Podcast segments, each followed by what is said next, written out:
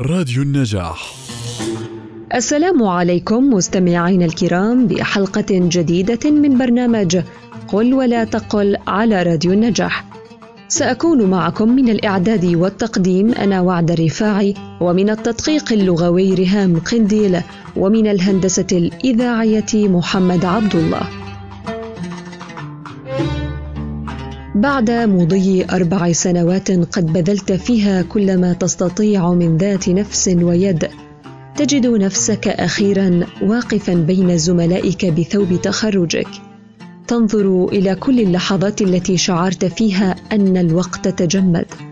فتفرح عندها إلى ما صرت عليه وتبدأ بخططك الجديدة لتنال ما ترنو إليه.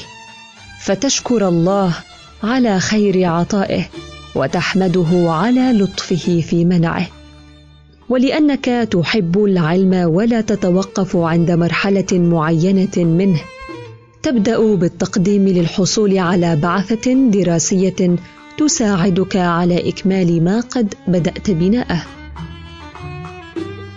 لنتوقف قليلا. كثيرا ما يخلط بعضهم في الاستعمال بين كلمتي بعثة بفتح الباء وسكون العين وبعثة بكسر الباء وسكون العين. وكلا الاستعمالين صواب إلا أن بعثة بفتح الباء أفصح. فوفقا للمعجم الوسيط فإن البعثة هيئة ترسل في عمل معين مؤقت. منها بعثة دراسية وبعثة سياسية وبعثة عسكرية.